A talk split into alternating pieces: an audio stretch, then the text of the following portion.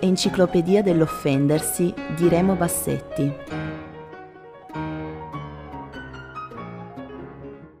Benvenuti alla undicesima puntata del podcast dedicato all'offendersi, dunque all'undicesima voce che è riso. Riso ovviamente inteso come ridere e soprattutto inteso come derisione. Pirandello definiva il comico avvertimento del contrario accade qualcosa davanti ai nostri occhi, la troviamo ridicola perché deragliata dal suo svolgimento normale e prevedibile. Se però il rovesciamento comico riguarda l'azione di una persona, questa si può risentire la nostra ilarità. Che cosa hai da ridere? No, una frase tipica dell'offeso, però di solito una piccola perturbazione. L'offesa svanisce immediatamente. Il problema in realtà non è quando ridiamo di un'azione, ma quando ridiamo di un pensiero e più precisamente del fatto che qualcuno sta prendendo sul serio qualcosa che riguarda lui e che noi troviamo chiaramente ridicolo. Pensate a quello che è stato sempre bocciato a scuola e mostra la domanda che ha presentato per essere ammesso al MIT di Boston, oppure a una donna che porta sul corpo i segni dell'età avanzata, un vestito succinto, indossa un vestito succinto per far girare la testa agli uomini molto più giovani, secondo lei, o a una persona rozza che esibisce con orgoglio i versi che ha appena inviato a Gallimard. Ecco, il commento che ricevono è una risata, e non è una risata genuina, leggera, ma è una risata che traccia una distanza incolmabile, che fa dell'involontario denigratore il nemico a cui ricacciare in gola la risata, anche perché insomma io ho citato degli esempi in cui sono dalla parte del torto sotto il profilo delle aspirazioni, quelli di cui si ride, ma invece potrebbero essere eh, in errore eh, in altre situazioni i derisori. Ancora più umiliante è la risata che segue un fraintendimento. Pensate a un corteggiatore che interpreta malamente un segnale e ringrazia la sua adorata per, aver, per, per, avergli aperto il cuore, ma lui scoppia a ridere. Io me la ricordo, me l'ha raccontato, per fortuna non per esperienza diretta, 3-4 dichiarazioni d'amore che erano finite in una risata, bonariamente, eh, perché c'era anche una simpatia, voleva essere forse anche una forma di empatia, però non veniva tanto bene oppure al boss che convoca nel suo ufficio un dipendente per annunciargli licenziamento. Quello però fraintende e comincia a profondersi in ringraziamenti, magari pensa che si tratti di una promozione. A questo punto il capo non riesce a trattenere una risata. In realtà il riso ha un'ambiguità, cioè può essere al contrario la sdrammatizzazione, l'alleggerimento della tensione previene il sentimento dell'offesa se chi ha riso riesce a coinvolgere il denigrato in, un, in una ironia sull'accaduto, magari come una entrambi. Ecco,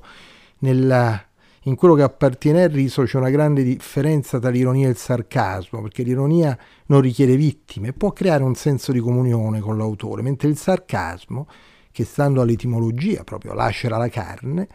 eh, punisce, punge più di un'offesa diretta perché eh, viaggia coperto nell'intenzione lungo una parte del discorso, anzi il sarcasmo è tanto più riuscito quando genera un fraintendimento iniziale, no? come il capo dell'esempio di prima, che avesse esordito dicendo ah, sono, sono, certo che un giorno ricorderà l'importanza di questo momento. Cioè attraverso il sarcasmo il denigratore ride del fraintendimento ancora prima che il fraintendimento si riveli.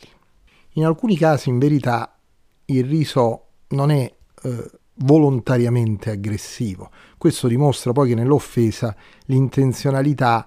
a volte ha un valore limitato, cioè ci sono delle offese che sono considerate particolarmente gravi proprio in quanto non intenzionali paradossalmente. E comunque il riso è intrinsecamente, ontologicamente, animalescamente, atavicamente aggressivo perché rende visibili i denti, proprio ecco, rammenta l'animale che si predispone all'attacco. Sempre a proposito dell'ambiguità, però, non solo come ho detto il riso poi può essere un elemento di sdrammatizzazione, ma eh, ci possono essere, può essere una franchigia proprio, ci sono delle, una franchigia de, all'interno delle relazioni, ci sono proprio quelle che si chiamano relazioni di scherzo, che, che gli antropologi hanno studiato. Se ne occupò Radcliffe Brown, che studiò in Africa questo fenomeno e lo inquadrò in una cornice di mantenimento dell'ordine. Eh, secondo il grande antropologo, cioè si instaurano le relazioni di scherzo fra membri di clan diversi quando entrambi è concesso, anzi qualche volta richiesto, di prendere in giro l'altro senza che costui si offenda. Lui diceva ne esistono diverse forme, sono forme di canzonatura, soprattutto ecco una forma di derisione la canzonatura, e una particolare combinazione, diceva Radcliffe, Radcliffe Brown, è un nome che per me proprio richiederebbe un logopedista, sostenne eh, quindi che si trattava di una combinazione di amicizia e antagonismo e che ha soltanto un'apparenza di ostilità, mentre invece uno psicanalista, Samuel Sperling, diceva il contrario, diceva piuttosto c'è un'apparenza di amicizia che copre una reale ostilità.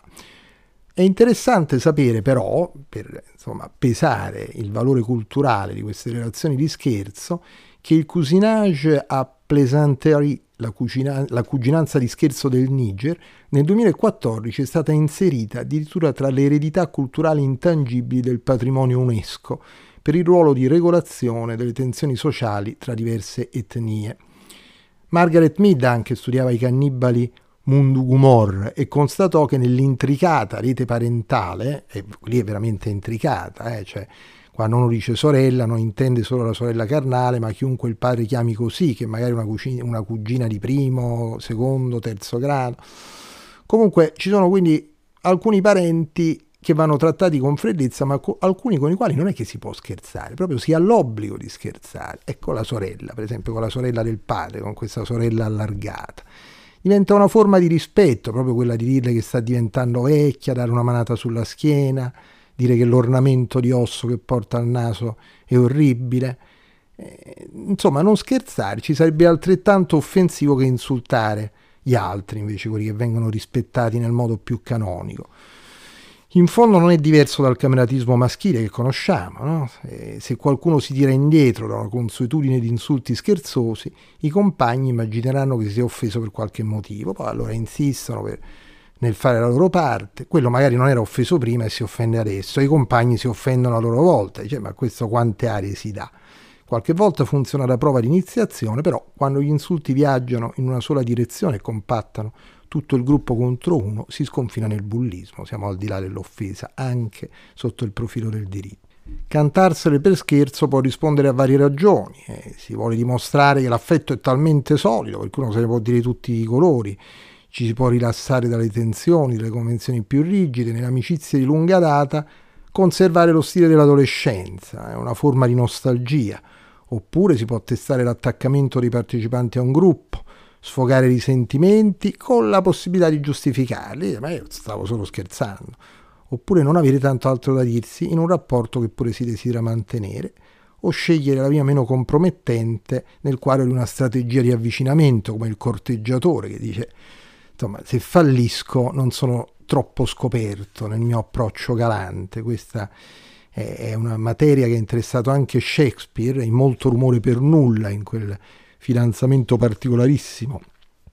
quel matrimonio, anzi, perché da inimicizia diventa direttamente matrimonio, tra Benedetto e Beatrice che si insultano praticamente scherzosamente, ma insomma in un modo abbastanza aggressivo per tutta la commedia, fino a che non vengono convinti eh, dagli amici che vogliono eh, abbinarli, che vogliono accoppiarli, che eh, l'altro impazzisce, cioè che ciascuno poi ha un debole terribile per l'altro, no? quindi questa inattesa disponibilità poi li rende innamorati o forse erano innamorati segretamente, insomma lasciamolo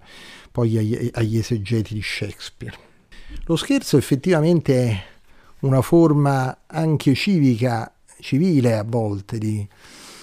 di esercizi, di avvicinamento alla comunità, di imparare a stare in mezzo, per imparare a stare in mezzo agli altri. Io sono cresciuto in un ambiente sportivo dove quindi si amava molto scherzare. Mio padre, che ho citato forse già altre volte, di mestiere faceva il maestro di scherma ed era talmente affezionato allo scherzo, talmente viveva nello scherzo che quando uscì il film Amici miei, quello famoso di Monicelli che celebrava lo scherzo come rito, come modalità di vita, Molti pensarono che ne fosse stato l'ispiratore, lo sceneggiatore. Io, ma questo è il maestro Bassetti, maestro, perché maestro di scherma poi si definiva così bene, ecco, una cosa che gli invidio molto, che lo chiamo maestro Bassetti. E also, alcuni scherzi eh, a pensarci erano, erano, straordinari, mi ricordo quelle, alcuni per racconti, quando eh, condivise con un colonnello dell'aeronautica che era suo amico, di spacciarsi per maggiore, per maggiore dell'aeronautica dentro un albergo dove c'era questa trasferta e c'erano tutti questi dell'esercito quindi si alzavano in piedi immediatamente quando lui entrava nella hall. Poi siccome aveva fatto un po' di confusione, un po' di baldoria con degli amici in camera ed era stato richiamato dalla reception, lo avevano richiamato, lo avevano invitato a scendere, era andato giù, come, appena, come era uscito dall'ascensore, si erano alzati in piedi tutti i militari che in quel momento aspettavano per conto loro e quindi alla reception erano imbarazzatissimi, dice, ma Maggiore, ci scusi, si tratta di un dannatissimo equivoco. Poi aveva fatto anche invece, era stato protagonista anche di scherzi che oggi giudicherei più cattivi e io stesso poi devo dire ne ho praticati, mi sono divertito. Eh, oggi eh, a posteriori, insomma, sono contento perché non rinnego niente della mia infanzia, però penso che si debba eh, ridere con affetto degli altri, devo dire che poi eh, noi cercavamo di farlo tendenzialmente, però sia bello ridere eh, prima ho detto come possa essere offensivo ridere in faccia agli altri. Ridere alle spalle mm, non è offensivo, ma insomma forse in alcuni casi non è neppure completamente coraggioso, bisognerebbe riuscire a ridere insieme piuttosto che a ridere di. Eh, questo è un problema che interessa molto anche le questioni del politicamente corretto, della blasfemia, eh, interessa la satira in generale nella vita politica il eh, riso satirico è innestato un circuito perverso, per cui i suoi bersagli, per dimostrare resilienza e senso dell'umorismo, finiscono per immedesimarsi nella loro, nella loro stessa caricatura. Pensate come ha caricato la mano, come ha appesantito la mano De Luca da quando viene imitato da Crozza. Sembra proprio che insomma, si avvicina la, la settimana, il, giorno della puntata e accelera per timore di esserne estromesso. E, però anche reagire malamente alla satira presenta il rischio di bissare la ridicolizzazione. Ci fu un esempio sensazionale su Erdogan, una banale filastrocca sul suo presidente sul presidente turco, che era stata mandata in onda sulla televisione pubblica tedesca,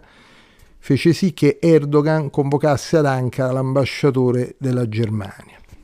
e chiedesse la cancellazione del brano dalla mediateca online, al che il conduttore eh,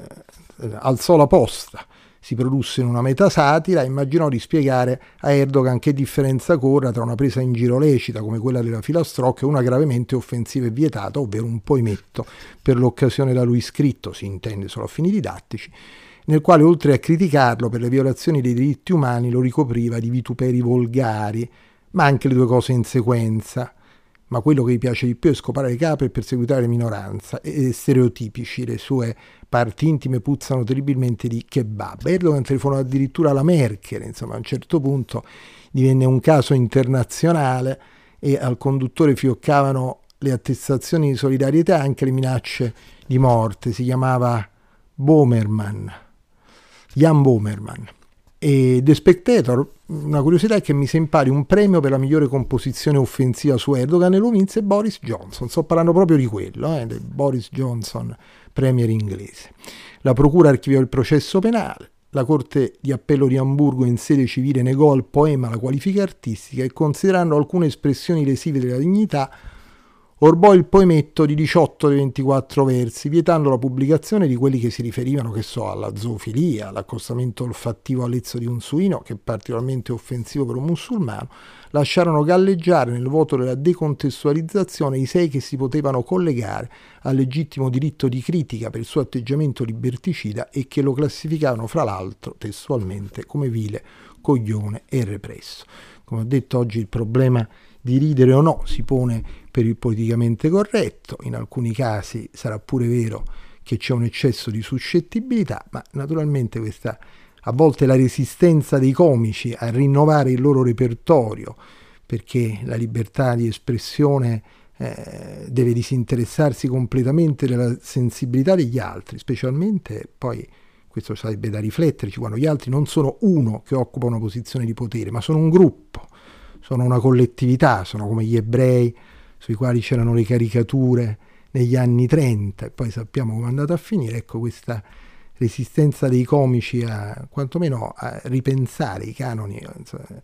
o diciamo a preoccuparsi del fatto che il repertorio forse più vasto di quello che viene tramandato da tempo e che induce a ridere nel modo più immediato. Eh, forse un po' indice di debolezza artistica.